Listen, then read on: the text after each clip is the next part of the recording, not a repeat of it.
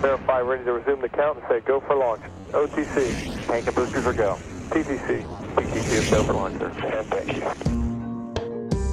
Velkommen til Rumsnak, en podcast om rumnationen Danmark og de danske rumaktiviteter inden for både forskning og forretning. Mit navn er Tina Ibsen. Jeg hedder Anders Høgh Nissen. Spænd selen og start nedtællingen. Vi er klar til affyring. one, zero, and liftoff. All right, uh, lift off and the clock has started. Velkommen tilbage fra sommerferie. Vi tager nu hul på sæson 5 af Rumsnak. Det er altså ret vildt, vi har været i gang så længe. Ja, det er faktisk lidt vildt. Og øh, her i sommer, der rundede vi endda 160.000 downloads af Rumsnak, så I er mange, der lytter med derude, og tak for det. Ja, tusind tak. Vi er virkelig glade for, at der er så mange, øh, der lytter med. Men udover at vi rundede de her mange lyttere, har du så også haft en god sommer, Anders? Ja, det har jeg. Jeg har haft en fin ferie, mest her mm. i Danmark, og øh, så er det mest markante, der er sket måske, at jeg jo er rundet de 50 år. Dam, dam, dam. Det var faktisk ikke helt så slemt, som jeg måske havde frygtet. Men Tina, jeg er jo en lille smule mystificeret over, at jeg har jo løbende som optakt til min 50-års fødselsdag nævnt, at man jo kan komme på rumturismeture, og der var en historie om en fin Rolls-Royce limousine med sådan rumtema og stjernebilleder i loftet, og der var også nogle flasker rødvin, som havde været en tur på ISS og så videre. Og af en eller anden grund, så synes jeg ikke, at nogen af de ting lå i min postkasse. Det, det kan være, når jeg bliver 60. Det kan godt være, eller altså 42 er jo meningen med livet, så hvis, hvis vi havde lavet rumsnak, da du blev 42, var det jo en helt anden øh, sag jo. Jeg, går tilbage og bygger en tidsmaskine, Ja. og så bliver Når det du dyrt. har bygget en tidsmaskine, så synes jeg også, at vi går tilbage og køber nogle aktier, nogle bitcoins og sådan lidt forskelligt. God Sådan lidt back to the future, eller sådan sportsalmanak, er det ikke sådan? Øh? Det er lige præcis sådan der. Hvad med dig, Tina? Har du haft en god ferie? Det har jeg, ja. Jeg har været et par gange i Sverige og nyde, øh, nyde stillheden og skoven, og så, øh, som jeg jo ikke kan lade være med, så er jeg jo påbegyndt et par sjove projekter, både her for, for Rumsnak, men også nogle andre spændende ting. Så der øh, kommer en masse ting fra mig her hen over efteråret. Det glæder vi os mm. Til at høre mere om. Og apropos ting, der kommer til at ske hen over efteråret, så sender Rumsnak selvfølgelig en fuld sæson 5, og vi har masser af spændende ting på programmet. Både herinde i dine ører, i podcasten og alle mulige andre steder. Men før vi siger mere om det, så lad os komme i gang med sæsonen. I dag øh, der skal vi nemlig snakke om mørk stof og mørk energi med Sten Harle Hansen fra Dark Cosmology Center. Han er nemlig kommet med en ny spændende teori, der vender sådan lidt op og ned på de øh, accepterede teorier, der findes i dag. Ja, det er rigtig spændende. Og så skal vi også have et par nyheder, vanen tro, og vi introducerer også et helt nyt element her i Rumsnak, nemlig spørgsmål fra lytterne. Og som lille teaser kan jeg sige, at lytteren måske i dag er mig. Men lad os komme i gang med den her episode. Jeg hedder Anders Høgh Nissen. Og jeg hedder Tina Ibsen. Velkommen til Rumsnak, sæson 5. Okay, it's a nice ride up to now. Nå, vi starter med nyhederne, ja, Tina. Og øh, Du har jeg... haft en hel sommer til at samle noget her. Ah, men der har simpelthen været så meget. Det har virkelig været øh, altså, angstprovokerende at skulle mm. vælge. Ikke? Men jeg vil gerne med, lægge ud med et par korte nyheder fra den internationale rumstation. En lidt uheldig nyhed, og så en lidt sjov historie. Og vi begynder med den ærgerlige. Mm.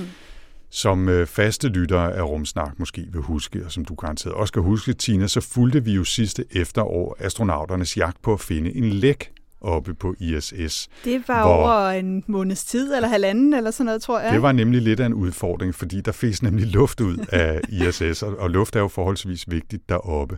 Og selvom øh, rumstationen ikke er super stor, så er der mange hjørner og krænkelkroge og rør og udstyr og alt muligt andet, hvor sådan en lille læk kan gemme sig, og det gjorde det altså til lidt af en udfordring at finde den her lækage. Men det lykkedes til sidst, som vi også kunne fortælle i efteråret, og besætningen fik, fik lappet det med noget, som hedder Kapton Tape, som er sådan noget avanceret gaffatape, der blev udviklet af DuPont tilbage i 60'erne til rummissionerne, som er ret vildt. Men nu er der så gået hul på rumstationen et andet sted. Åh, og, og igen har de problemer med at finde ud af, hvor det er.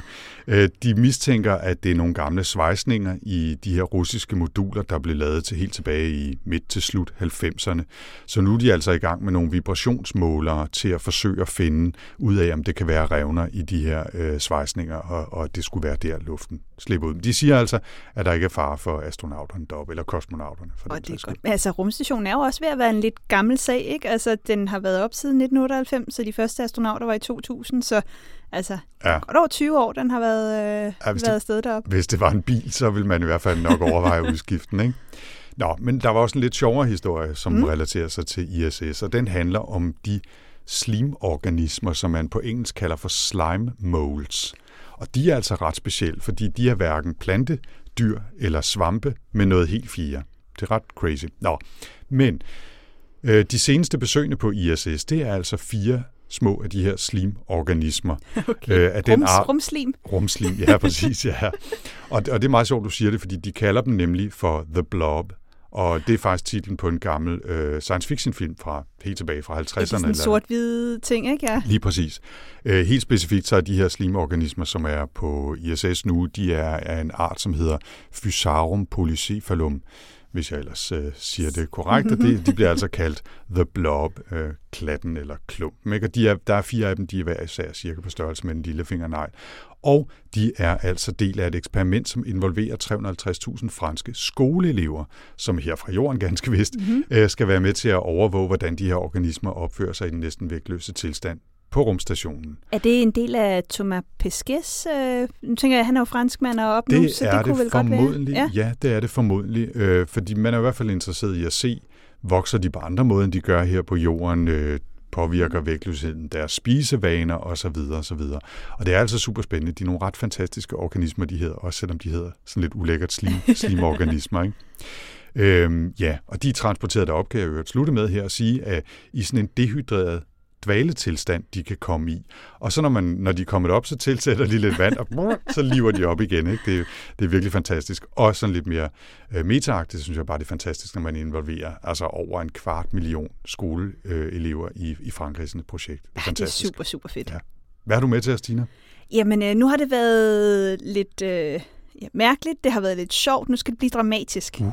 Ja, fordi Dun, at dun, øh, dun. blandt mange astrofysikere, der var der drama i den tidlige sommerperiode, fordi Hubble-teleskopet, flagskibsteleskopet, dem alle sammen, gik pludselig offline.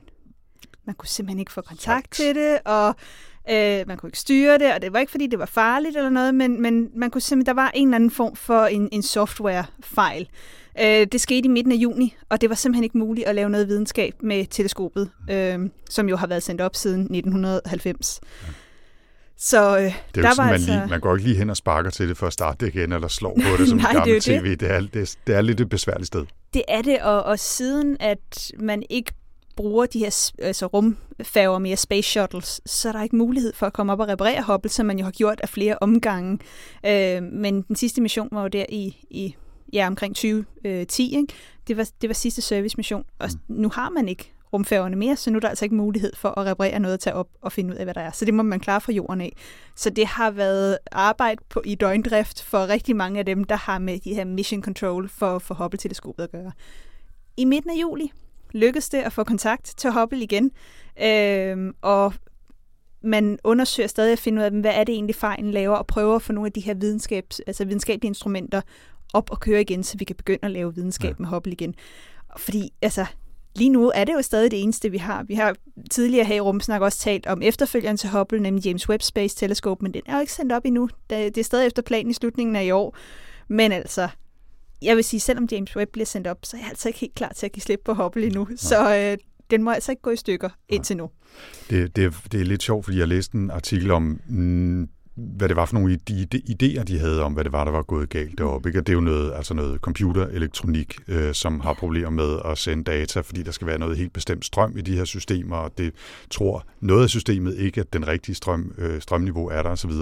Men øh, så, så er det jo godt, at man er NASA, ikke? fordi de har jo backups af alting deroppe. Der er to, mindst to, Mindst af to alt, alt, ja. alting deroppe, så de har fået det aktiveret igen ved at starte en af de her backup-moduler. Præcis. Øh, og det, det er jo ret heldigt, at man har det, kan man sige. Ikke? Hvis ens øh, motor går i stykker, men så har en anden motor i bagagerummet. Ikke? Jo, og det, og det er jo det, der er så specielt ved rumteknologi. Det er jo netop det her med, at jamen, når du først har sendt det op, og nu, altså, nu har man jo godt nok kunne lave de her servicemissioner til Hubble, men det kan man altså ikke mere. Så hvis der er noget, der går i stykker, så er det tabt. Altså, så, så er der ikke noget at gøre. Øh, og det er jo også noget af det, man, t- man tænker meget på med nemlig James Webb-teleskopet, som jo er det næste.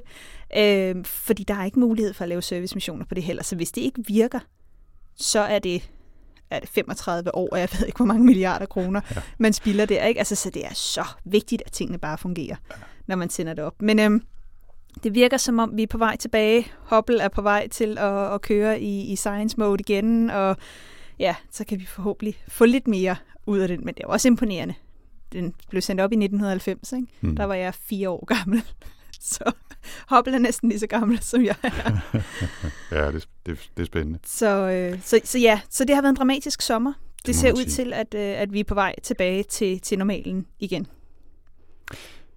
Jeg har selvfølgelig også, Tina, en lille bonus med, ikke? fordi ellers ville det jo ikke være en rigtig nyhedsblog. Jeg har Øhm, savnet det, Anders. Ja, ja, det ved du har. Jeg har nemlig tilbragt øh, nogle dage her i slutningen af august med at læse en bog om rummet. Og, eller om rumfart i hvert fald. Og det er Nerd. en, ja. og det er øh, en bog, jeg faktisk rigtig godt kan anbefale til, til dig og til andre ruminteresserede derude. Det er en, der er skrevet af Eric Berger, og den hedder Lift Off Elon Musk and the Desperate Early Days That Launched SpaceX. Uh, ja. Ja, og tal lige om drama.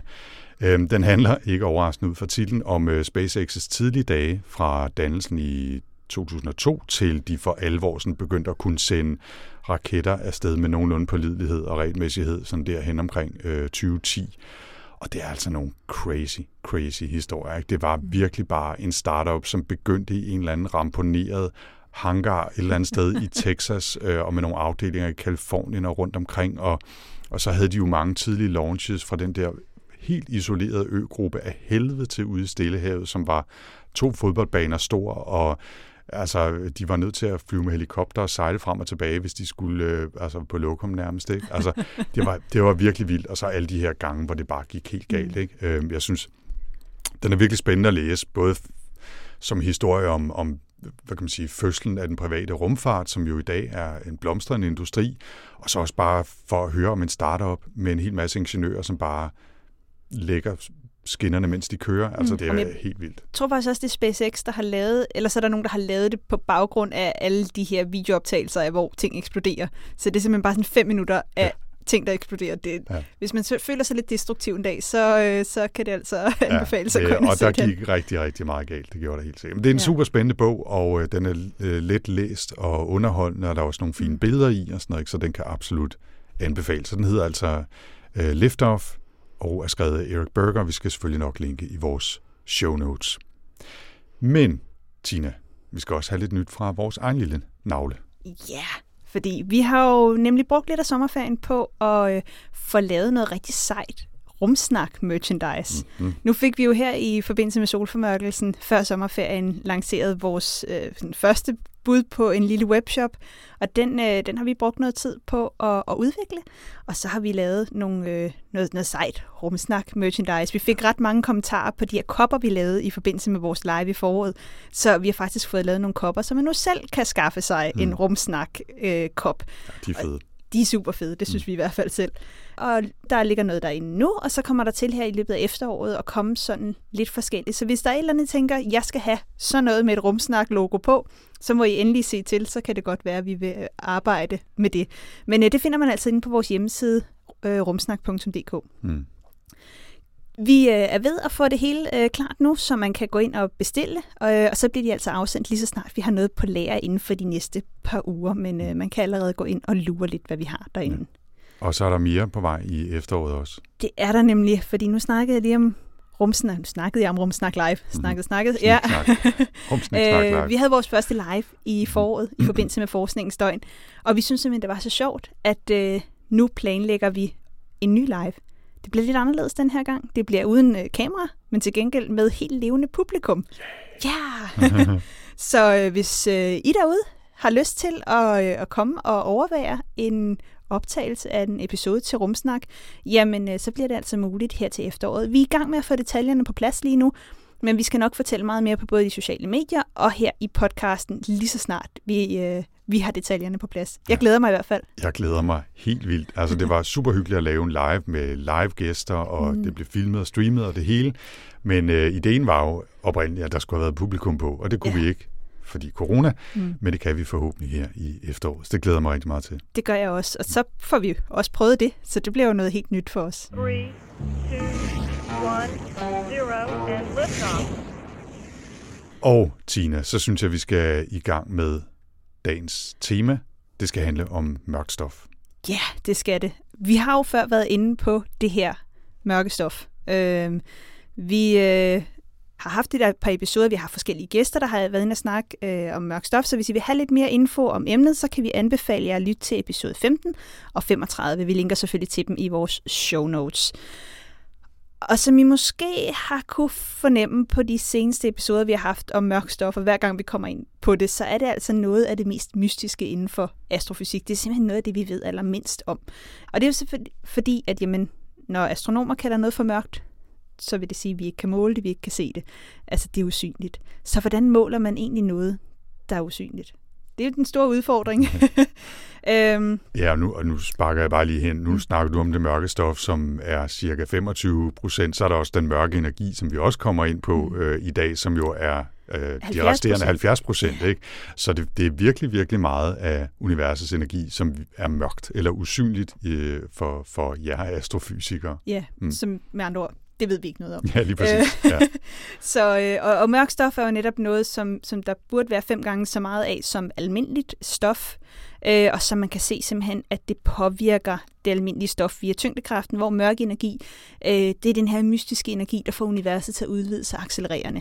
Øh, så hvordan måler man så noget af det her, der er usynligt? Øh, det vil man blandt andet forsøge med en fremtidig mission fra ESA. Det er den mission, der hedder Euklid, rummissionen, som efter planen skal opsendes til sommer næste år. Øh, det er en, der har været snak om rigtig, rigtig længe. Øh, jeg glæder mig til at se, hvordan man egentlig vil gøre det, fordi selvom det er Euklids mission at blive klogere på mørk stof, så kan man jo ikke gå ind og måle på det, for det er usynligt. Mm. Så, så hvordan observerer man det så? Og det gør man indirekte. Så Euklid vil foretage nogle meget præcise 3D-målinger af universets storskala-struktur. Det er sådan et rigtig svært ord at sige, storskala-struktur. øhm, fordi kigger man på universet i stor skala, altså hvor at galakser bare er små punkter, så kan man se, at stoffet i universet fordeler sig i sådan en 3D-spindelvæv. Og den her struktur mener man i høj grad er påvirket af mørk stof. Så ved at gå ind og undersøge den i større detalje, end man har gjort indtil nu, så kan man måske få en bedre idé om, mørk stof er varmt, er det koldt, bevæger det sig hurtigt, bevæger det sig langsomt. Og det er rigtig, rigtig vigtigt, når man gerne vil blive lidt klogere på, jamen, hvad er det mørke stof egentlig for noget? Mm. Og øh, ja, det bliver vi forhåbentlig klogere på efter Euklid-missionen, så den venter vi med, øh, eller på i stor spænding. Og mens vi venter på Euklid-missionen, så øh, synes jeg, vi skal kaste os ud i at høre øh, dagens gæst her i, i Rumsnak, og det er lektor Sten Harle Hansen, som jo også tidligere har været med og fortalt om mørkt stof. Nu skal han fortælle om ny viden om mørkt stof. Sten han øh, leder Dark Cosmology Center på Niels Bohr Instituttet på Københavns Universitet, hvor du jo som studerende har gået, Tina. Ja, og jeg havde faktisk Sten som, øh, som underviser på et kandidatkursus, der hed videregående kosmologi. Øh, Det lyder næsten spirituelt. Jamen, jeg, jeg tror, øh, inden for et halvt år, der havde jeg relativistisk kosmologi og videregående kosmologi. Øh, Sådan. og jeg vil sige, at videregående kosmologi var altså et af de mere udfordrende kurser på studiet, selvom Sten han er en, en meget, meget dygtig underviser. Ja, det er han i hvert fald god til at fortælle. Mm. Men Sten udgav også her i foråret 2021 en artikel, som jo vender op og ned på vores teorier om mørk stof og mørk energi. Øh, Han skrev artiklen sammen med to af sine specialstuderende, Karoline Løve og Christine Simone Nielsen. Og øh, jeg tænker, det må være et rimelig vildt øh, projekt at arbejde på, som, som specialstuderende lige vender op og ned på, hvad vi tror, vi ved om mørk energi og, og mørk stof. Det er ret fedt. Fordi den her artikel, den skabte en del røre, fordi de her tre påstod, at ved at give mørkt stof nogle nye egenskaber sådan på teoretisk niveau, så behøver vi faktisk slet ikke mere den her endnu mere mystiske, mørke, usynlige energi, som fylder 70 procent, og som altså får universet til at udvide sig accelererende. Og det er noget, som øh, Sten skal fortælle mere om nu, fordi øh, udover at øh, han sammen med de to studerende udgav en artikel i foråret, så er der kommet endnu en artikel med ny viden og nye simulationer af det her alternative univers. Så vi har observeret, at der mangler noget i universet. Der er noget, vi ikke kan se. Der er nogle effekter, vi har målt. Og en af de ting, det er det, vi kalder mørk stof. Og det er fordi, vi har set, at der er nogle områder i universet, hvor der er noget tyngde, tiltrækning. Og der må altså ligge nogle partikler, ligesom at øh, vi ved, at jorden tiltrækker månen, så må der ligge nogle andre partikler et andet sted og tiltrækker nogle af de andre partikler. For eksempel er der nogle stjerner, der bevæger sig for hurtigt, og de kan kun bevæge sig så hurtigt, fordi der er et eller andet tungt, der holder fast i dem. Og det har man observeret mange steder på mange skalaer. Man har observeret det på helt lille skala, sådan noget dværggalakser, og man har observeret det helt op på hele universskala, for eksempel fra den kosmiske baggrundsstråling. Så det, der er ikke nogen tvivl om, at der findes noget, der hedder mørk stof. Det er en partikel. Det er sikkert en lidt langsom, lidt kedelig partikel, men den er der. Og så er der den anden ting, at det er en, en, øh, en effekt, vi har målt de sidste 20-25 år, som får universets udvidelse til at accelerere. Det vil sige, universet det udvider sig med en vis hastighed i dag, og hvis du går ud og måler den hastighed i morgen, så er den større. Og det er lidt underligt. Faktisk dengang man skulle prøve at måle den, for der en 20-25 år siden, så havde man regnet med, at universet skulle sætte hastigheden ned. Ligesom hvis du kaster en sten op i luften, så ved du godt, så starter den med at sætte hastigheden ned, før den vender rundt og falder ned. Øhm, og det opdagede man så, det gjorde universet faktisk ikke. Og det, det er en overraskelse, og det kalder man mørk energi. Fordi det er en eller anden form for energiform, som skubber ting væk fra hinanden. Og det er meget spekulativt, men, øh, men de bedste modeller, vi har i dag, øh, de beskriver så, at øh, 70% af al energitætheden i universet består af det her mørke energi. Så det, det svarer lidt til, at vi kan se øh, de 10% af isbjerget, der stikker op over, men vi kan ikke se den, den meget, meget, meget store del, der stikker ned under vandet. Og Sten, nu siger du, at mørk stof er en partikel, øh, og en lidt kedelig partikel. Hvad mener du egentlig med det?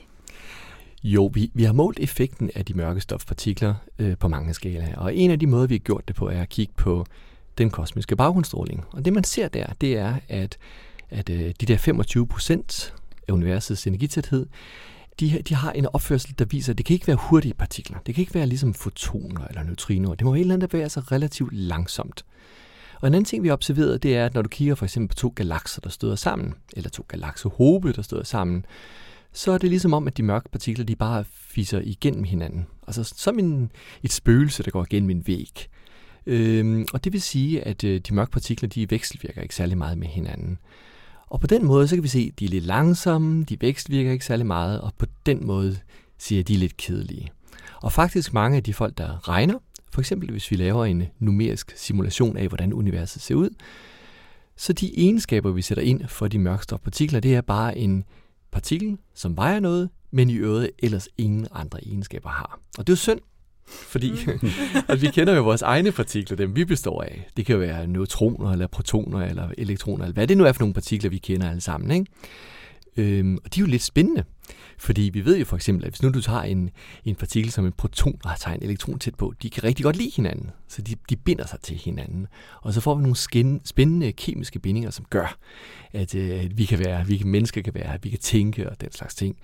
Og, og, og umiddelbart i de modeller, vi arbejder med med mørk stof, der er der ikke rigtig folk, der alvorligt prøver at, at lege med, hvilke muligheder der måtte være der. Mm.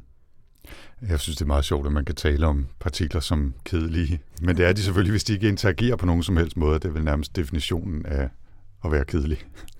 Ja, lige præcis. Så al kemien, den, den spændende kemi, vi, vi kender, den kommer faktisk fra, at elektronerne lægger sig i baner rundt omkring de der lidt tungere partikler. Og, og forskellen på, om, om det er guld eller om det er jern, jeg har, rundt om, øh, jeg har en ring rundt om min finger, jamen det er jo små detaljer omkring de der elektroner stort set kun.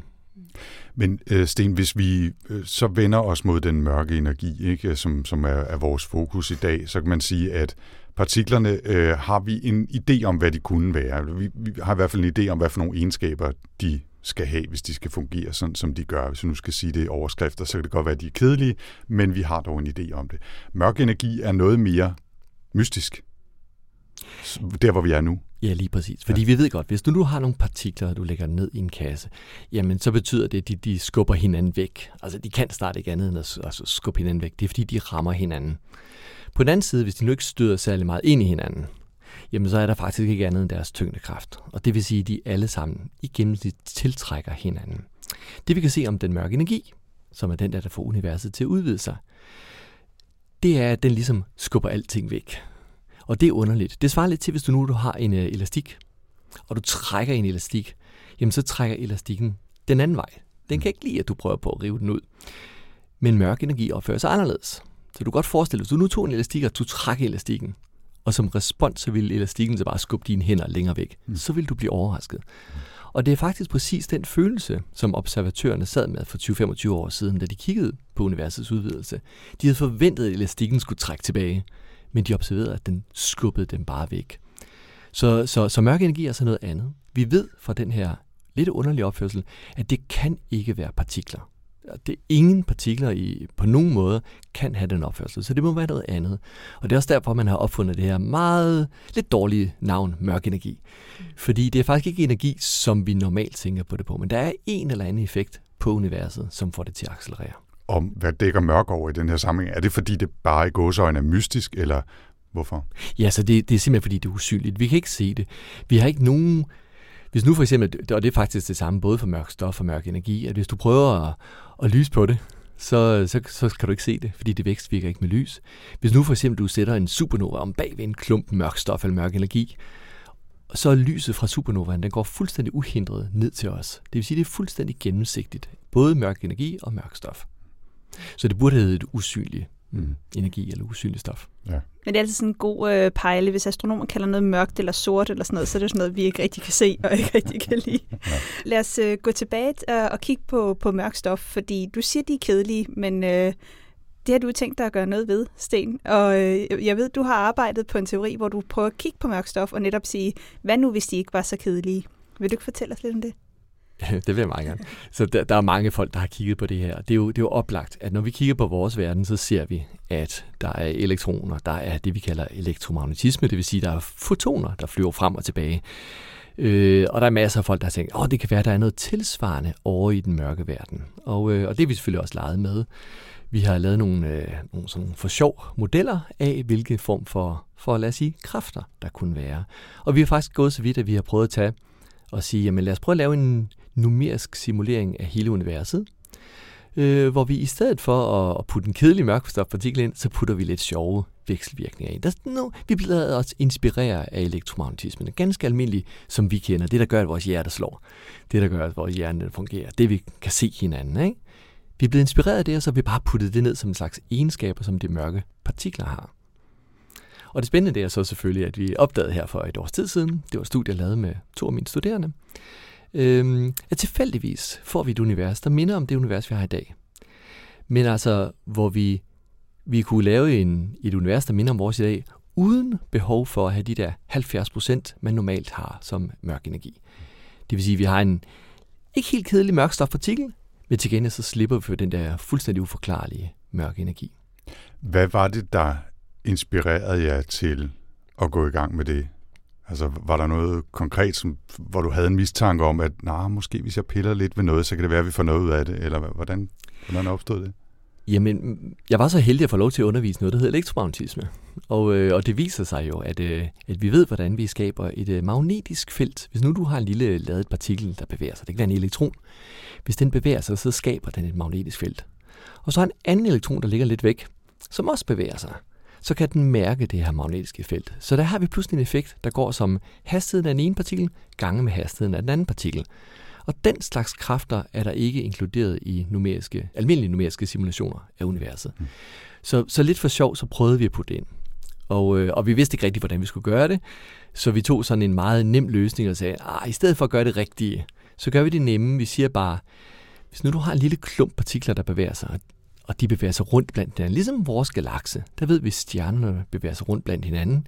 Vi ved, at de mørkstofpartikler, der er i vores galakse, de bevæger sig rundt. Jamen så bare, bare sige, at der er en ekstra kraft for den her bevægelse.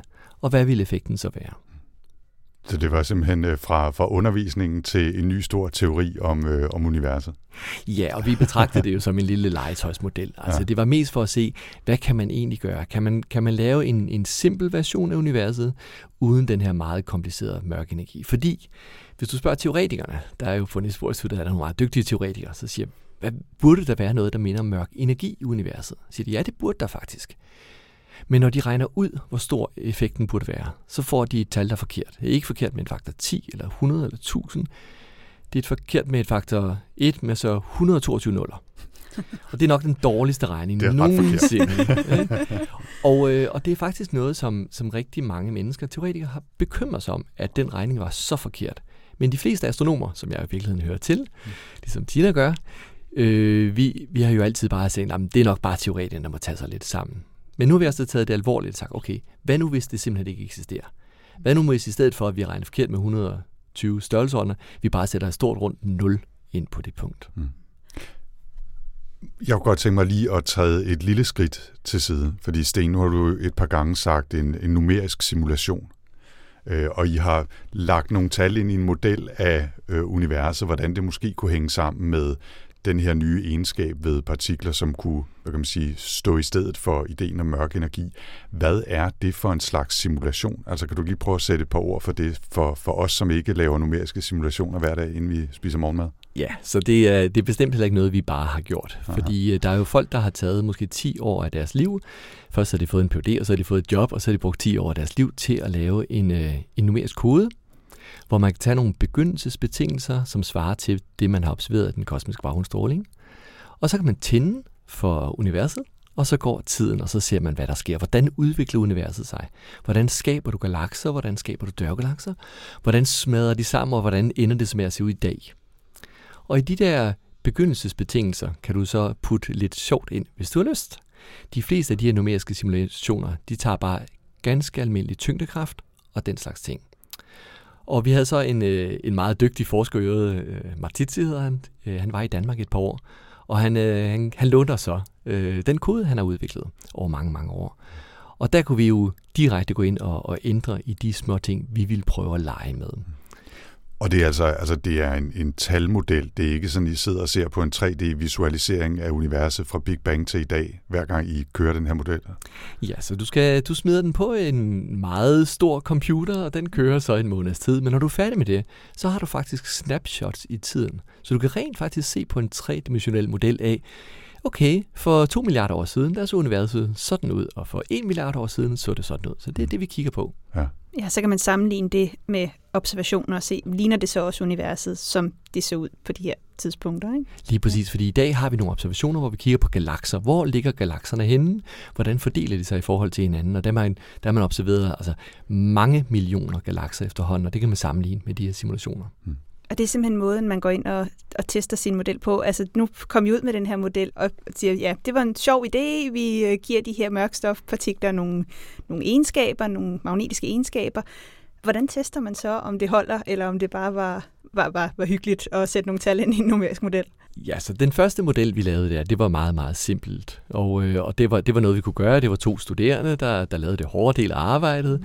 Øh, så så det, var, det var af landevejen. Øh, man skal så selvfølgelig gøre det ordentligt. Det viser sig så, at øh, vores model har faktisk nogle forudsigelser, som er lidt anderledes end standardforudsigelserne for standardmodellen.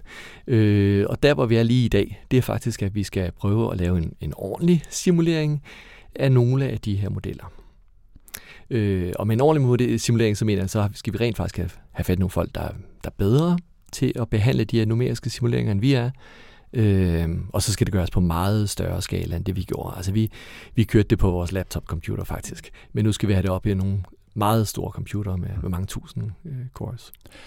En ting, jeg lige tænkte på i forhold til, øh, altså når man bruger sådan en numerisk model, så ligger der jo sådan nogle modeller, nogle antagelser, som kan være kompliceret at tjekke efter for store modeller, hvis man ikke selv har den altså, man kan sige, programmeringsindsigt bare, der skal til at, at have sådan en model. Hvordan takler du, at jamen, det kan være, at du har den teoretiske viden, du kan finde ud af at bruge modellen, men er du 100% sikker på, hvad der foregår nede i modellen, når du kører den? Altså det, det, det er virkelig vanskeligt at gøre. Nu, nu har jeg så været heldig, at jeg tilfældigvis arbejdet i, en, øh, i, i Schweiz i en, øh, i, en, i en gruppe af forskere, der, der det eneste de lavede, det var numerisk simulering af universet. Jeg var der i fire år. Så jeg har en lille bitte smule indsigt i, øh, hvor er de helt sikkert sprunget over, hvor gader er lavest, og hvilke dele kan man rent faktisk stole på. Og, øh, og da vi havde lavet vores, øh, vores første artikel, så, øh, så vendte vi det faktisk også med nogle af de der eksperter, for at være sikre på, at vi ikke havde lavet nogle klassiske fejl. Den oprindelige artikel om det her kom ud i foråret i år, ikke? Men så har I jo arbejdet på det siden også, øh, også måske justeret nogle af de her forudsætninger, I kommer ind i modellen for at teste yderligere. I har simpelthen fået blød på tanden, så jeg skal sige det sådan lidt øh, overskriftagtigt. Ja, så, så, så vores, øh, vores artikel kom ud tidligt på året, og, og den, den skabte selvfølgelig en masse interesse. Sådan lidt for, for simpelheds skyld havde vi jo valgt en, øh, en simpel version af elektroantisme, hvis man må sige det det. Mm-hmm. Øh, det, der skete sidenhen, det er faktisk, at vi for en måned siden øh, gik ned og, og spurgte, jamen kan det vide, om der er noget, man har glemt i tyngdekraften? Er der et element, en kraft, man har glemt? For eksempel en magnetisk kraft eller noget. Og det viser sig, at øh, for en måned siden har vi så publiceret, at man har rent faktisk glemt et lille bitte led. Øh, og sjovt nok, og det var ikke noget, vi, vi har puttet ind, det er simpelthen noget, der falder ud fra matematikken. Så det led har præcis den form, som vi tilfældigvis har puttet ind i vores numeriske simulation. Og, og det er jo heldigt, og, og det er rent held. Mm. Øh, men det betyder, at vi, vi står faktisk i dag med, med, med en viden, som, som gør, at, at vi ved, at jamen, der findes faktisk den her kraft. Det er ikke bare noget, vi finder på for sjov, og der findes faktisk præcis den her kraft, hvor vi for et, øh, et års tid siden, eller hvornår vi lavede det, der var det rent gæt. Øh, Så det er virkelig styrket vores, øh, vores tro på, at øh, måske er der faktisk noget om det, fordi hvis den her beskrivelse af tyngdekraften, den rent faktisk har en kraft, som ser ud som det her, jamen så er der grund til at arbejde videre med det. Før, altså for et halvt år siden, der var det bare en, en for sjov model. Så bare lige for en god ordens skyld, kan du lige prøve at genopfriske, hvad er det så, du ved om den model nu, eller hvad er det, jeres teori siger nu for, hvordan øh, vi skal forstå mørkt stof og mørk energi? Ja, så hvis du nu, øh, hvis du nu kigger for eksempel på månen, så ved vi godt, at månen har en tyngde tiltrækning. Øh, altså, vi kan føle, at månen trækker os derop. Det er derfor, vi kan se, at tidevandet varierer og den slags ting. Hvis nu månen den var varm, meget varm, så ville der faktisk være en lidt ændret tyngdekraft. Og det er den effekt, øh, man ligesom havde glemt tidligere. Og det er lige præcis den effekt, der så kommer ind, at der er en ændret tyngdekraft, hvis nu månen havde været meget varm. Så det vi foreslår, det er så, at øh, hvis man tager højde for, at der er den her, lad os kalde det varmhedseffekt, Tidligere har jeg talt om det som en slags magnetisk effekt, fordi vi lyder os inspirere af elektromagnetismen, men i virkeligheden vil jeg hellere kalde det en varmhedseffekt. Mm. Øh, hvis den findes, så kan det rent faktisk gøre det, at øh, der kommer en frastødende effekt, når universet udvider sig. Og den frastødende effekt får så universet til at accelerere. Og det vil sige, at i stedet for at sidde med et univers, der består af øh, almindelige partikler, øh, mørk stof og så rigtig, rigtig meget mørk energi, så sidder vi med et simpelt univers, der består af almindelige partikler, og så lidt sjov mørkstofpartikel, mm. og ikke andet. Så, så når vi så har det her forsimplede univers, hvad betyder det så for fremtiden? Altså, fordi når, når, det kan jeg huske, da jeg studerede, der var det jo med, jamen det hele vil bare blive ved med at accelerere, vi har det her mørk energi, og det vil bare altså, køre derud af. Ændrer øh, jeres teori på noget her, eller er det samme skæbne, vi går i møde med, det hele bare udvider sig for evigt? Så det, den, det korte svar er, at der, der er faktisk det meget anderledes fremtid i den forstand, at øh, standardteorien, som du netop taler om, den får universet til at accelerere hurtigere og hurtigere i fremtiden. Men øh, i vores model her, hvis man regner, lad os sige, vi tager vores numeriske simulation og lader den regne 10 milliarder ud i fremtiden, så, øh, så udvider universet sig fortsat, og det vil udvide sig meget, meget hurtigt, men det vil ikke gøre det lige så ekstremt hurtigt som i standardmodellen. Så vi vil stadigvæk ende med en øh, kuldedød, hvor det hele ryger langt væk fra hinanden, men vil ende i en situation, hvor at, øh, lad os sige om 1000 milliarder år, så vil den slags objekter, der lever i vores område, de vil kigge på universet, de vil intet se. Det er ligesom i vores øh, almindelige forståelse. Mm. Men det vil altså gå noget langsommere, den her kulddød, øh, ifølge vores beskrivelse. Ja. Så I har købt os lidt tid. der, er, der er lidt længere tid til, der bliver virkelig kedeligt i vores nabolag. Sten, hvis vi lige øh, skal, skal tage et skridt tilbage fra selve jeres resultater og teorier her, så er det jo, jeg tror selv, du har kaldt det en vild teori. Og øh, der har jo i hvert fald gennem tiden været nogle eksempler på folk, som troede, nu havde de fået en eller anden stor ny forklaring på hele universet og øh, livet og alting. Øh, og det er ikke altid, de har haft voldsomt meget at have det i. Det lader for mig til, at du har mødt lidt den reaktion på, øh, på jeres arbejde, i hvert fald indledningsvis, men også at i jo så nu løbende er kommet et sted hen, hvor I måske har lidt mere ammunition til at fyre tilbage. Hvad har din sådan oplevelse af reaktionen været? Hvad har, hvad har det været for nogle reaktioner? Ja, så det har været, vi, vi har set et stort spektrum af reaktioner. Der er, der er jo naturligvis dem, der, der tror, at jeg er lidt tosset. Mm-hmm. Og det er også helt i orden, og det anerkender jeg, at, at det var øh, helt vildt som påstand. Øhm, der har så også været en lille ændret reaktions... Øh, for eksempel den øh, sidste artikel, vi, vi lige publicerede for en måned siden. Øh, jeg har aldrig oplevet en, en artikel, der var så nem at få igennem den i øvrigt meget hårde peer-review-proces. Øh, og det var simpelthen fordi, at øh, den, øh, eller de reviewer, vi havde, eller hvad hedder fagfællebedømmere, Ja, vi det havde, er det fantastiske danske ord for det, ikke? Ja. at de, øh, de, de anerkendte, at ja, det her det er jo sandsynligvis øh, helt ude i skoven, men det er simpelthen så interessant, at det er en artikel, der skal ud og arbejde, øh, som folk skal, skal analysere, og så skal de finde ud af, hvad vi lavede galt, eller skal de finde ud af, okay, hvis det er rigtigt, hvordan kan vi så rent faktisk teste det? Fordi det er jo det, der er interessant. Jeg er sådan set lidt ligeglad med alle de her modeller, der findes. Det eneste, altså det er lige meget, hvad jeg synes om dem. Det eneste, der er interessant, det er, hvad naturen synes om det. Så vi skal ud og måle og se, jamen er det den ene beskrivelse eller den anden beskrivelse, som naturen har valgt at følge. Mm. Det har så været reaktionen fra, fra nogle af dem, der har været øh, altså i den situation, at de skulle bedømme jeres artikel inden øh, udgivelse. Er det også noget af den reaktion, du har mødt fra dine kolleger? Altså at det her, det lyder fuldstændig øh, vildt. Det er en overraskelse, det er meget nyt for os, men selvfølgelig skal vi teste og finde ud af, om det er rigtigt, før vi bare afviser det, fordi sådan plejer vi ikke at gøre. Ja, ja, der, der er naturligvis nogen, der bare afviser det, fordi at det, lyder ikke, det lyder ikke rimeligt, og, og det, er også, det er også helt fair, fordi der kommer rigtig mange øh, modeller, som, som i virkeligheden ikke er særlig, har ret meget at, at have deres modeller i. Mm-hmm. Øh, men, men de fleste realistiske observatører, de siger, Nå, men lad os bare teste, lad os bare gå ud og kigge på, hvad vi rent faktisk har i universet. Så jeg synes egentlig, at jeg er meget positivt øh, ikke overrasket, men meget positivt over, at folk ser sig super realistisk på, jamen okay, lad os bare teste det. Fordi der, der er stort set kun to muligheder. Enten er det rigtigt, eller så er det forkert.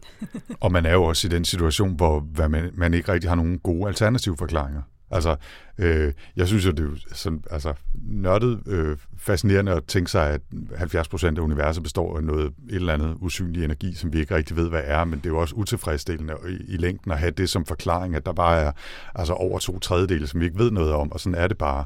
Så selvfølgelig vil jeg sige, skulle man da kaste over en forklaring som, som din og jeres, hvis den bare muligvis kunne forklare noget af alt det, vi ikke ellers kunne forklare. Det er vel det, vi skal nu siger vi inkluderende, som om jeg var forsker, men altså, det er det, der er mening med det, ikke? Jo, der er, der er en række alternative øh, forsøg på at forklare den accelererende univers, som vi ser, og, og langt de fleste af dem, det handler om, at man går ned på en eller anden teknisk måde og prøver at ændre på, hvordan tyngdekraften opfører sig. Og det er faktisk øh, ret kompliceret at gøre, og det vil sige, at, øh, at det, det, det er svært gennemskueligt, den øh, matematik og fysik, som de der ændrede tyngdekraft folk foreslår. Og der er vores model jo altså noget simplere fordi det er stort set bare, at øh, nå ja, men vi skal lige huske at tage højde for, at der er en temperatur i strukturen, og så er det jo det. Så det er nemt at forholde sig til. Hmm. Og hvordan kan man så gå ud og teste? Altså, man kan jo ikke gå, gå ud og lige finde lidt mørk stof, og så tage det med ned i et laboratorium og måle det. Hvordan vil man så teste de her ting? Ja, så der er faktisk en lille ændret måde i, hvordan universet har opført sig de sidste 4 milliarder år. Og, øh, og vi har faktisk nogle øh, observatorier, som er ved at blive øh, at tage observationer. Der er forskellige ting, der skal ud og kigge på, øh, hvordan galakserne fordeler sig i universet. Og når de begynder at få observationer, øh, få data her inden for de næste, lad os sige, 5 år, 10 år måske, så tror jeg faktisk, at vi har tilstrækkeligt god data til, at vi kan sige, okay, øh, vores model passer dårligere eller dårligere end den normale model, eller måske omvendt, at øh, vores passer øh, bedre. Så jeg tror faktisk, at de observatorier, der er på vej lige nu, at de skulle give os data inden for de næste 5-10 år, så vi kan få afvist den her model, eller få etableret, at den måske er okay at arbejde med. Og er der noget, I kan arbejde på i mellemtiden for at forfine den, eller justere den, eller give den ny input, mens vi venter på observationer? Altså, der er andre ting, vi kan observere. Det er ikke kun sådan, at vi skal nøjes med at gå ud og kigge på, hvad er der af, af galaksefordelinger for 4 milliarder år siden. Der er også noget med, hvordan for eksempel vi kigger på vores mælkevej. Jamen, så er der nogle små dværggalakser, der bevæger sig rundt omkring vores mælkevej. Hvordan fordeler de sig? Og det ser ud til, at vores model, uden at vi havde overvejet det i øvrigt, men det ser ud til, at den øh, forudsiger en lidt anderledes fordeling af de her dværggalakser. Så det er jo noget af det, som jeg faktisk arbejder med nogle førsteårsstuderende på lige nu, øh, kan vi teste, om den her forudsigelse, om den rent faktisk har en effekt eller ej. Og det fortalte altså her lektor og centerleder Sten Harle Hansen fra Dark Cosmology Center på Niels Bohr Instituttet. Vi sætter selvfølgelig lidt links og lidt mere information ind i vores show notes, hvis I har lyst til at nørde videre derude om mørk stof. Okay, it's a nice ride up to now. Tina, vi er ved at nærme os afslutningen af den her første episode af sæson 5, men vi skal ikke glemme vores nye segment her i podcast, nemlig spørgsmål fra lytterne. Vi har gennem tiden fået adskillige rigtig spændende spørgsmål om rumforskning og rumfart færger derude, og, og fremover så vil vi hver episode udvælge et spørgsmål, som vi så forsøger at svare på, og jeg tænker umiddelbart, at det nok er Tina, der får lov til at, at være det kloge hoved flest gange. Jeg skal forsøge at bidrage, hvor jeg kan. Ikke? Jeg, jeg tænker, vi, vi bare kaster den over til dig nogle gange også, Er det, er det fint? Ja, hvad var det, du sagde? Videregående kosmologi? Videregående kosmologi. Ja, det er fint, den tager jeg. Ja. jeg er sikker på, at du kan få lov til at være med næste gang, Sten han holder det. det er fint. Nu øh, har der jo ikke rigtig været mulighed for at fortælle jer derude, at I kunne stille spørgsmål til den her episode, så derfor tillader jeg mig som måske den første lytter af Rumsnak, øh, fordi det er mig, der sidder og klipper det, at stille spørgsmål til Tina, hvis det er okay. Ja, selvfølgelig. Jeg har også den her gang tænkt mig at spørge mere til noget mening end noget sådan hardcore, konkret astroviden. Jeg kunne nemlig rigtig godt tænke mig at høre, hvad du tænker om sommerens store milliardæraffyringer. Der har jo både været Richard Branson, der var afsted i Virgin Galactic, og Jeff Bezos fra Amazon var afsted i sit fartøj fra Blue Origin, det her rumfirma, som han også ejer. Hvad tænker du om den slags, altså rumturisme måske bredere, men især de her to øh, milliardærer, der bliver fyret afsted? Ja, så har vi Elon Musk som den tredje, ikke? som mm. jo godt nok ikke selv har været afsted. Altså, det virker jo sådan lidt, se hvor stor min raket er, ikke? og min raket er større end din, øh, pun intended. Jeg forstår godt, hvad du siger. Øhm, Ja. Jeg kan se både positive og negative elementer af det her. Okay. Øhm, Hvad er det positive? det positive, hvis vi skal starte der, det, det synes jeg jo helt klart er, at når vi får de her private aktører ind, så, øh, så vil det rykke til hele branchen. Altså vi, vi har jo set, for, for eksempel med SpaceX, som du også nævner, hvordan de har været nogle af de første til at pionere det her med at genbruge raketter. Så vi kommer til at se, at meget mere bliver samlebåndsarbejde, når det kommer til opsendelser, og det vil sænke prisen. Øh, og det kan være ret positivt, når man for eksempel gerne vil sende øh, rumsonder ud til at lave forskning osv. Apropos, øh, at jeg lige fortalte om SpaceX før, ikke, som jo underbød øh, de off- offentlige organisationer og Ja. deres øh, gamle leverandører med altså en faktor 10 eller noget af den stil. Det var helt Præcis, vildt. Ja, ja. præcis. Så det kan jo gøre rigtig meget for at gøre rummet mere tilgængeligt for flere. Og ikke bare flere private, men også flere lande. At, øh, at nogle af de mindre, ikke så rige nationer, ikke så store nationer som USA, faktisk også får mulighed for at få deres eget rumprogram. Mm. Så kan man sige, at det, det bliver brugt til indtil nu, det er at sende mennesker i rummet på en, en tur. Mm. Øhm, Ekstrem sport. Øh, Ja, ekstremsport på en eller anden måde, og når vi øh, går og tænker i dag om, at vi måske skal flyve mindre, og vi måske skulle lade være med at tage på så lange eksotiske rejser, så øh, kan man sige, at det her er den ultimative eksotiske rejse. Ikke? Altså, det er jo ikke noget, der er godt for klimaet at sende de her raketter op. Samtidig så meget af det, man gør, det er jo, at, at man til stadighed sender flere og flere satellitter op, der, der fylder i rummet, der skaber lysforurening, øh, der måske ikke har den, den store brug andet end til et kommercielt formål. Og reguleringen på det her punkt er bare ikke særlig god. Det har vi også haft oppe her i nogle, nogle episoder allerede, at, at der mangler simpelthen en global regulering af rumfart. Øh, når vi lige pludselig har tre mænd, der skal måle raketter, øh, så er den her regulering altså endnu vigtigere, og den er bare ikke på plads, og det tror jeg heller ikke, den kommer til at være. Så, så det, det rykker virkelig ind i noget, altså en helt ny ære rumfart, hvor at, at det bliver penge, det bliver magt, og det bliver nogle få mennesker med rigtig mange penge, mm. der kommer til at styre dagsordenen. Og det er ikke nødvendigvis det bedste for forskning eller for, øh, for, for mulighederne for mange. Ja. Det er, klart, Øh. det er klart, det er kompliceret, ikke? fordi på den ene side, så kan de private aktører være med til at drive en udvikling, og har Mm. været med til at sænke priserne, og gøre det muligt, at, at der ligesom bliver leveret mere, bare også til ISS for eksempel, eller Ja. der bliver sendt forskningssatellitter i omløb, øh, som, som måske ikke ellers havde haft mulighed for at komme op, fordi det havde været prohibitivt øh, dyrt. Mm. Men bagsiden af den medalje er også, ligesom vi i øvrigt har set i tech-verdenen, at det lige pludselig er nogle få meget, meget rige mennesker Mm. og virksomheder, som så styrer den private del af branchen og selv sætter dagsordenen, uden at blive reguleret ordentligt måske. Ikke? Så, ja, Præcis. som alt andet er det en kompleks sag. Ja, Mm. mm. præcis. Øh, altså, når det så er sagt, så kunne jeg da godt tænke mig at komme en tur i rummet. Hey, ja, ja, selvfølgelig. Altså, det, er der, ikke- det er der ikke nogen tvivl om. Øh, men altså, det, er jo- det er jo altid sjovt det her med, vi kommer jo også til at se meget mere rumturisme, fordi det er jo noget af det, de også har åbnet op for nu. Rumturisme i en helt anden prisklasse, end det har været gjort før. Mm. Øh, så kan man så sige, er det rumturisme, der skal være på ISS, eller kunne man sende nogle astronauter op, der kunne lave noget fed forskning? Altså, der er jo virkelig meget forskning, der ikke kan ske lige nu, fordi det er for dyrt, eller fordi at øh, der ikke lige er udstyret til det, og så videre, så, så skal vi sende folk op, der bare vil på ferie, ikke? Mm.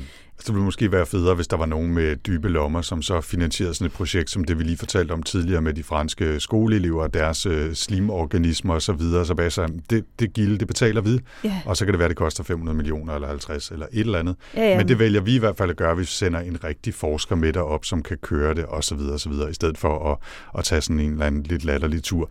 Men igen, som du lige sagde, når det er sagt, hvis jeg havde muligheden, og der var nogen, der havde pengene til den billet for mig, så sagde jeg altså heller ikke nej tak til Nej. sin tur. Der, der, så, så stopper min høje moral altså også lige præcis der, hvor jeg, hvis jeg selv havde muligheden, så ville jeg tage afsted. Ikke? Præcis. Så, mm. så det er sådan lidt, lidt ambivalent. Ja. Så her får du et rigtigt ikke-svar. Ja, Ja, ja. det er både Ja, øh, det- godt og skidt. Jeg synes, det, det er fint, at svar også kan være en diskussion. Det behøver mm. ikke altid bare være sort-hvidt. Nej, men det viser kompleksiteten, som Ja. ja. vi står overfor i rumfart i det hele taget. Så det bliver rigtig spændende at følge med.